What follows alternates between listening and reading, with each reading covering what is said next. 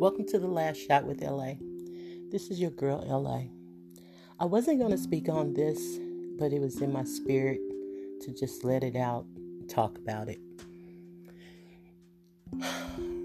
The shooting in Georgia of the hunting of a black unarmed male jogging down the street. Disturbing video, heartbreaking video. I'm talking about the killing of Ahmaud Arbery. Yes, we know his name now. Yes, I've only been knowing about this situation um, for three days now, but the world knows his name. Everyone always try to cover up, hide the racism in the United States. And it's all over the world. It's not just here.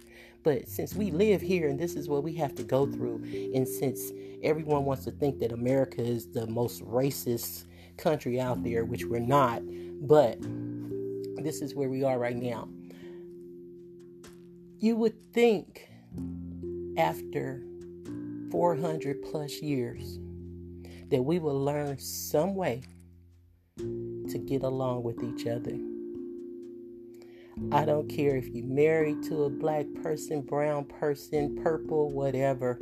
We all live on this earth together and we were all created by one creator, and that's God.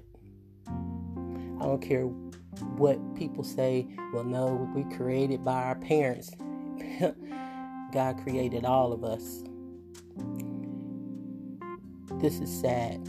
This is so sad. It's frustrating because it's only so much people can take and to actually see it. You know, we talk about it, artists rap about it, but when you see it, you know, and it's like it's getting a common thing now. You seeing everybody getting killed. It's it's real common because of social media. But when you see it versus hearing about it, it's just man. All I keep thinking about is my mom walks the neighborhood. She's 66 years old.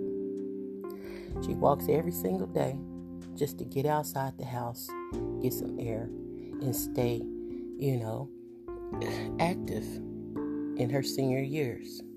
What if that was her? I think about my nephew who's a freshman in high school this coming fall. They can't have football practice right now, so his coach is telling them they have to work out at home and gave them things to do. And he runs his neighborhood. And although he runs maybe two blocks down, around, and come up the other blocks and come back around, it's a circle where his mom can still look out and see him running in between the houses or so. the parts where she can't see him, this could happen to him. It can happen to your son, your grandson, your nephew, your cousin, your friend, to you. It doesn't matter if it's male or female, it's black.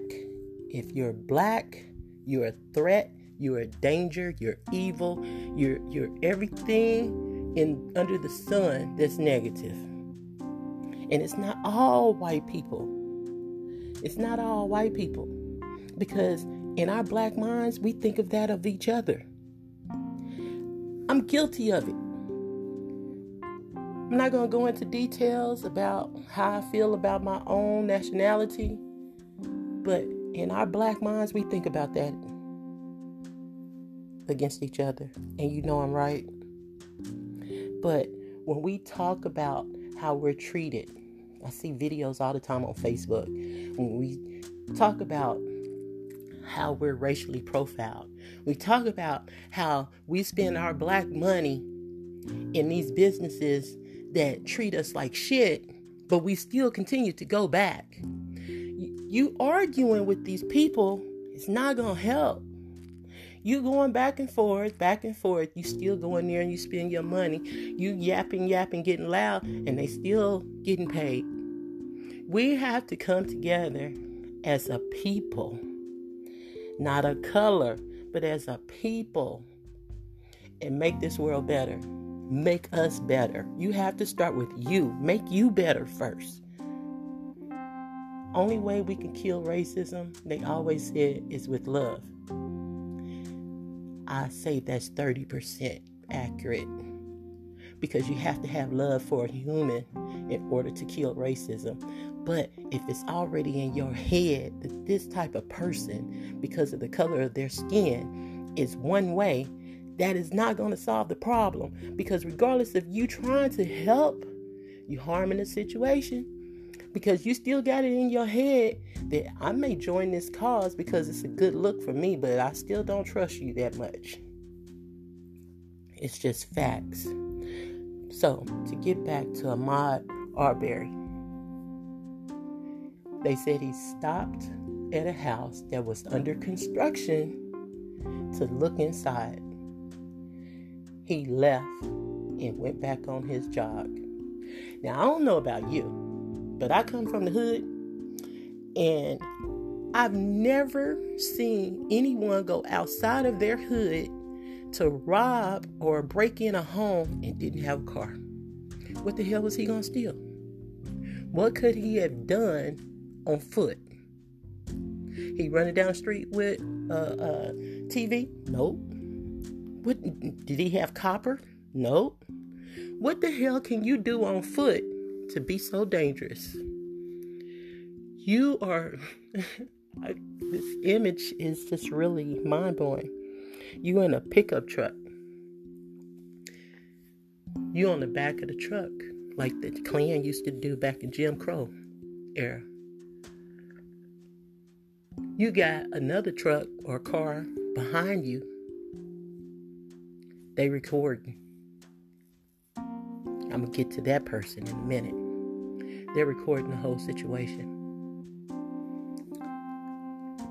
You get out of the truck after he had already stopped because you must have yelled at him. He already stopped and looked. You get out the truck with the shotgun. If you just wanted to talk, you wouldn't have shotgun.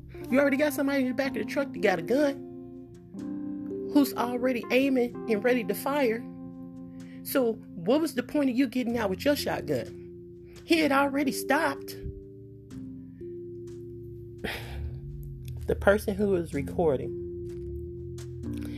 if this was just an innocent bystander, soon as they heard those shots, they would have had that car in reverse or did a U turn and drove the fuck off. They didn't. That's how I know it was somebody in their family or a friend of the of the brother, I mean the son or the father. That's the only reason why I know. Because if I'm sitting there and I hear gunshots, the first thing we're gonna say is, "Oh fuck that, they shooting," and they gonna drive off. Did you hear that? I didn't hear it.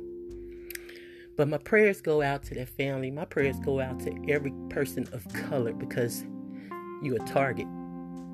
I don't care how many white friends you have. I don't care how many people that love you that's white. You can love them back because I, I love plenty. I don't care about color. You can be polka dot and purple for all I care. As long as you treat me right, I'm going to love you back.